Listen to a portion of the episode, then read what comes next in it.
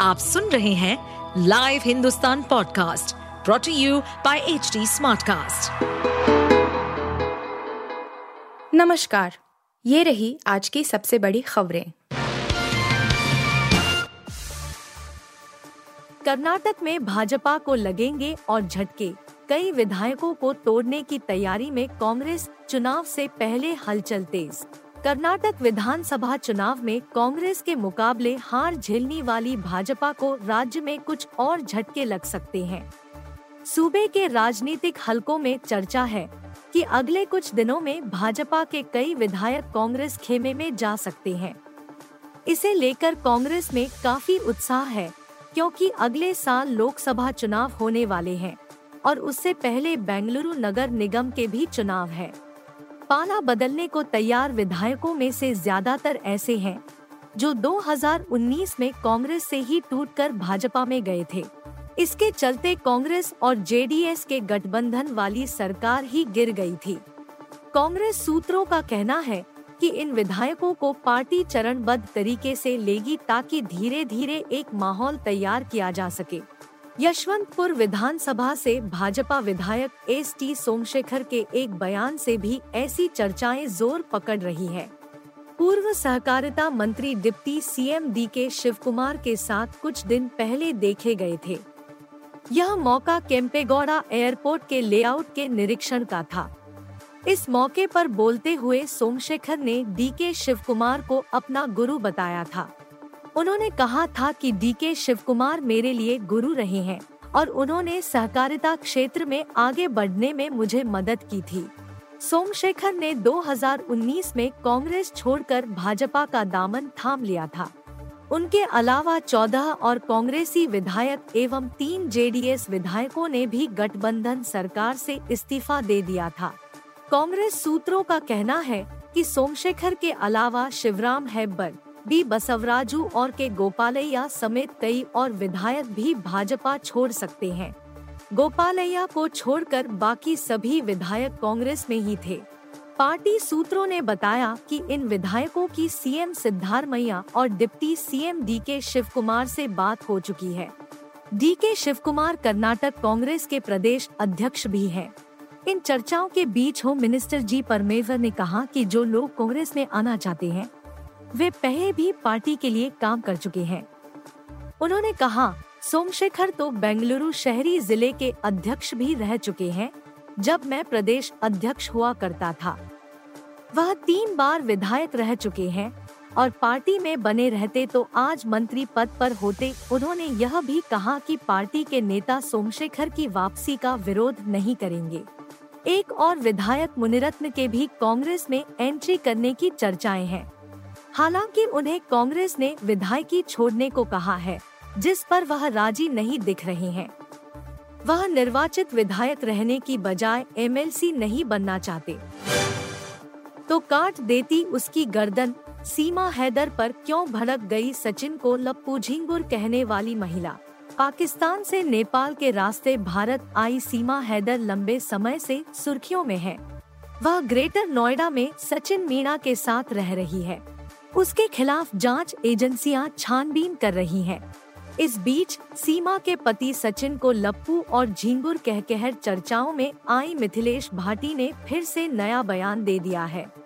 मिथिलेश भाटी ने कहा कि भारत में हमारे यहाँ 10 से 10 साल तक बॉर्डर पर फौजी खड़े रहते हैं। लेकिन हमारे यहाँ किसी की बहन बेटियाँ तो नहीं चली जाती है। अगर सीमा की जगह मेरी बेटी होती और ऐसा करती तो मैं उसकी गर्दन काट देती। इंटरव्यू के दौरान सीमा हैदर और मिथिलेश भाटी लाइव कैमरे पर ही भिड़ गई। दोनों में काफ़ी हो हल्ला हुआ। मालूम हो कि सचिन को लप्पू और झींगुर कहने पर सीमा ने मिथिलेश पर मामला दर्ज करवाया है। मिथिलेश, सीमा और सचिन के पड़ोस के गाँव की रहने वाली है। न्यूज़ 18 फीट से बात करते हुए मिथिलेश के चर्चित बयान पर प्रतिक्रिया देते हुए सीमा हैदर ने कहा कि मेरी आपसे कोई दुश्मनी नहीं है। यदि आपकी बेटी को उसका पति छोड़ दे तो उसको क्या करने को कहेंगी? क्या कहेंगी कि वहीं बैठी रहो? इस पर मिथिलेश ने जवाब दिया, अरे, बात सुन पहले मेरी। हमारे यहाँ 10 से 10 साल तक फौजी पड़े रहते हैं। किसी की बहन बेटियाँ ज़मीन घर बेचकर नहीं आती है। मेरी बेटी ऐसा करती तो उसकी गर्दन काट देती मैं। वहीं सीमा के वकील द्वारा भेजे गए नोटिस पर मिथिलेश ने जवाब दिया था कि नोटिस आने दीजिए, फिर उसे भी देख लेंगे। हमारे पास भी एपी सिंह के खिलाफ पूरे सबूत हैं। हम भी नोटिस का जवाब देंगे। भाटी के वकील का दावा है कि यह अवमानना का मामला नहीं है। इसलिए लप्पू और झींगुर कहने वाला केस अदालत में नहीं टिकेगा। सीमा हैदर पाकिस्तान से नेपाल के रास्ते भारत आ गई थी। पहले उसने मार्च महीने में नेपाल के मंदिर में ही सचिन से शादी कर ली थी। सीमा का दावा है कि उसने अपने पूर्व पति गुलाम को तलाक दे दिया है। इसके बाद वह अपने चार बच्चों को लेकर सचिन के साथ भारत आ गई। सचिन और सीमा की दोस्ती पबजी गेम के ज़रिए कुछ साल पहले हुई थी। यूपी में दो दिन होगी मूसलाधार बारिश, बिहार के लिए भी अलर्ट, जाने अपने राज्य के मौसम का हाल। देश भर के विभिन्न राज्यों में इन दिनों मानसून की वजह से जमकर बारिश हो रही है। मौसम विभाग ने बताया है कि पूर्वी और मध्य भारत में अगस्त के 18 से 19 को भारी बरसात होने जा रही। इसके अलावा 20 अगस्त से नॉर्थ ईस्ट इंडिया में भी बारिश का दौर और तेज होने जा रहा है। 20 अगस्त से पश्चिमी हिमालयी क्षेत्रों और उसके आसपास के इलाकों में भी तेज बारिश का पूर्वानुमान है। पूर्वी भारत के लिए मौसम विभाग ने कहा है कि ओडिशा में 18 और 19 अगस्त को भारी बारिश होगी। इसके अलावा झारखंड, पश्चिम बंगाल सिक्किम में 18 अगस्त बिहार और सब हिमालयी पश्चिम बंगाल, सिक्किम में 22 अगस्त को तेज बरसात होगी। वहीं मध्य भारत की बात करें तो मध्य प्रदेश, विदर्भ, छत्तीसगढ़ में 18 और 19 अगस्त को तेज बारिश का अलर्ट है। नॉर्थ ईस्ट इंडिया की बात करें तो असम, मेघालय, नागालैंड, मणिपुर, मिजोरम, त्रिपुरा अरुणाचल प्रदेश में अगस्त के 18 से 22 के बीच मूसलाधार बारिश का पूर्वानुमान जारी किया गया है। मौसम विभाग ने बताया है कि उत्तर पश्चिम भारत में उत्तराखंड में अगले पाँच दिनों तक भारी बारिश होगी, जबकि पूर्वी यूपी में 18 और 22 अगस्त, हिमाचल प्रदेश और पश्चिमी यूपी में 22 और 22 अगस्त को तेज बरसात होने वाली है।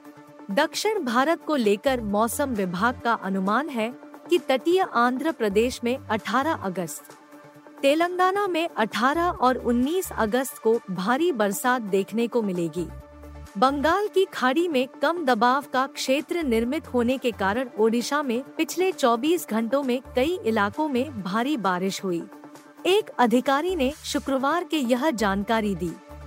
भारत मौसम विज्ञान विभाग, आईएमडी ने भुवनेश्वर और कटक शहर सहित ओडिशा के 18 जिलों में हल्की से भारी बारिश होने और तेज हवाएँ चलने, बिजली कड़कने को लेकर शुक्रवार को येलो अलर्ट जारी किया है स्थानीय मौसम कार्यालय ने कहा कि कम से कम छह स्थानों में बेहद भारी बारिश दर्ज की गई। शुक्रवार सुबह साढ़े आठ बजे क्योंझर ज़िले के तेलकोई में एक सौ बयासी दशमलव छह मिमी, कटक ज़िले के बांकी में एक सौ बयासी मिमी, पुरी ज़िले के पीपीली में 122 मिमी, क्योंझर ज़िले के चांपुआ में 120 दशमलव छह और बोलांगीर ज़िले के देवगांव में 107 मिमी बारिश हुई। इनके अलावा खुर्दा में 88 मिमी, हीराकुड में सत्तासी दशमलव आठ नबरंगपुर में इक्यासी, क्योंझर में सत्तर दशमलव छह, पुरी में उनहत्तर दशमलव छह, भुवनेश्वर में तिरसठ दशमलव आठ और टिटलागढ़ में साठ दशमलव आठ मिमी बारिश हुई। रोहित शर्मा, विराट कोहली ज़्यादा दिन नहीं रहेंगे। हरभजन सिंह ने एशिया कप के लिए चुनी भारतीय स्क्वाड। एशिया कप 2023 का आगाज़ 30 अगस्त को हो जाएगा। इसके लिए पाकिस्तान, नेपाल बांग्लादेश ने अपनी अपनी स्क्वाड चुन ली है, जबकि भारत, श्रीलंका और अफ़गानिस्तान ने अभी तक स्क्वाड का ऐलान नहीं किया है। भारतीय क्रिकेट कंट्रोल बोर्ड बीसीसीआई की सिलेक्शन कमेटी 20 अगस्त को एशिया कप के लिए स्क्वाड का ऐलान कर सकती है। एशिया कप स्क्वाड का महत्व इसलिए और बढ़ जाता है, क्योंकि इसके कुछ दिन बाद ही भारत की मेजबानी में आईसीसी वर्ल्ड कप खेला जाना है और एशिया कप स्क्वाड में चुने गए खिलाड़ियों का वर्ल्ड कप में खेलना भी लगभग तय सा हो जाएगा। Team India cricketer Harbhajan Singh ने एशिया कप के लिए अपनी टीम इंडिया चुनी है। इसके अलावा हरभजन सिंह ने इस बात को लेकर निराशा जताई है कि टीम इंडिया के खिलाफ पाँच मैचों की टी ट्वेंटी इंटरनेशनल सीरीज़ में दो से तीन से हार का सामना करना पड़ा। हरभजन सिंह ने अपने यूट्यूब चैनल पर कहा मुझे लगा था कि टीम इंडिया से वह सीरीज़ जीत जाएगी, लेकिन सीरीज़ के रिज़ल्ट से कई लोग चौंक गए और यह चिंता का सबब बन गया। मैं खुद भी हैरान रह गया क्योंकि वेस्ट इंडीज वो टीम है, जो वर्ल्ड कप के लिए क्वालिफाई नहीं कर पाई है, उसने हमें हराया। हाँ यह बात सही है कि रोहित शर्मा और विराट कोहली इस सीरीज़ में नहीं थे, लेकिन वह अब लंबे समय तक नहीं रहने वाले हैं। लेकिन वेस्टइंडीज के दौरे पर गई इस युवा टीम को काफ़ी कुछ सीखना होगा। मैं पहले कह चुका हूँ कि भारतीय टीम दो तीन टीम बना सकती है, और वह अभी भी ऐसा कर सकते हैं। लेकिन इसका रिज़ल्ट दिखना चाहिए। इसके अलावा हरभजन सिंह ने एशिया कप के लिए भारतीय स्क्वाड भी चुनी। हरभजन सिंह ने तीन स्पिनर चुने, जिसमें रविंद्र जडेजा, कुलदीप यादव और युजवेंद्र चहल का नाम दर्ज है। हार्दिक पांड्या को ऑलराउंडर के तौर पर चुना। इसके अलावा उन्होंने के राहुल को भी चुना। हरभजन सिंह ने संजू सैमसन और श्रेयस अय्यर को हालाँकि अपनी स्क्वाड में जगह नहीं दी। इंतज़ार खत्म। 21 अगस्त को शेयर बाज़ार में लिस्ट होगी मुकेश अंबानी की नई कंपनी।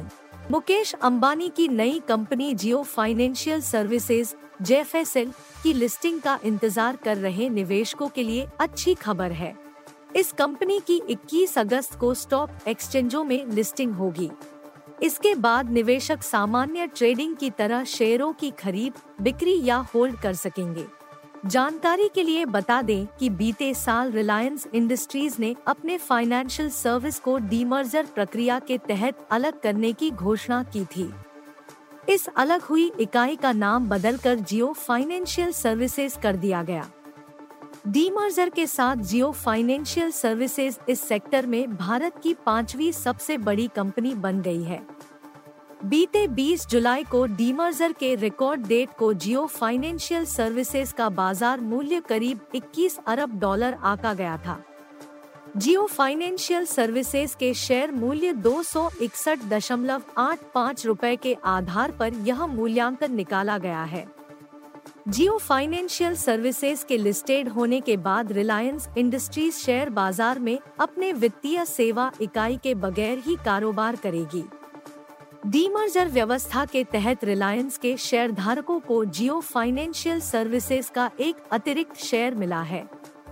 मान लीजिए कि आपके पास रिलायंस इंडस्ट्रीज़ का एक शेयर है तो आपके डीमैट में ऑटोमेटिक जियो फाइनेंशियल सर्विसेज़ का एक शेयर आ गया होगा।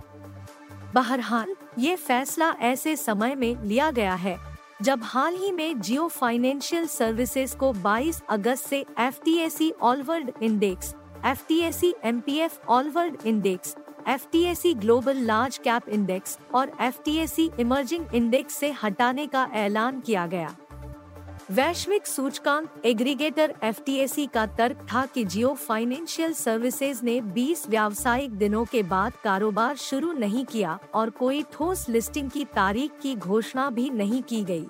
ऐसे में कंपनी को इंडेक्स से बाहर किया गया है आप सुन रहे थे हिंदुस्तान का डेली न्यूज़ रैप, जो एच टी स्मार्ट कास्ट की एक बीटा संस्करण का हिस्सा है।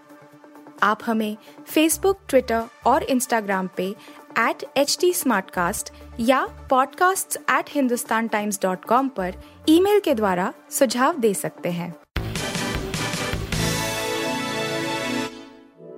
इस पॉडकास्ट पर अपडेटेड रहने के लिए हमें फॉलो करें एट एच टी हम सारे मेजर सोशल मीडिया प्लेटफॉर्म पर मौजूद हैं। और ऐसे पॉडकास्ट सुनने के लिए log on to W W W dot H T smartcast dot com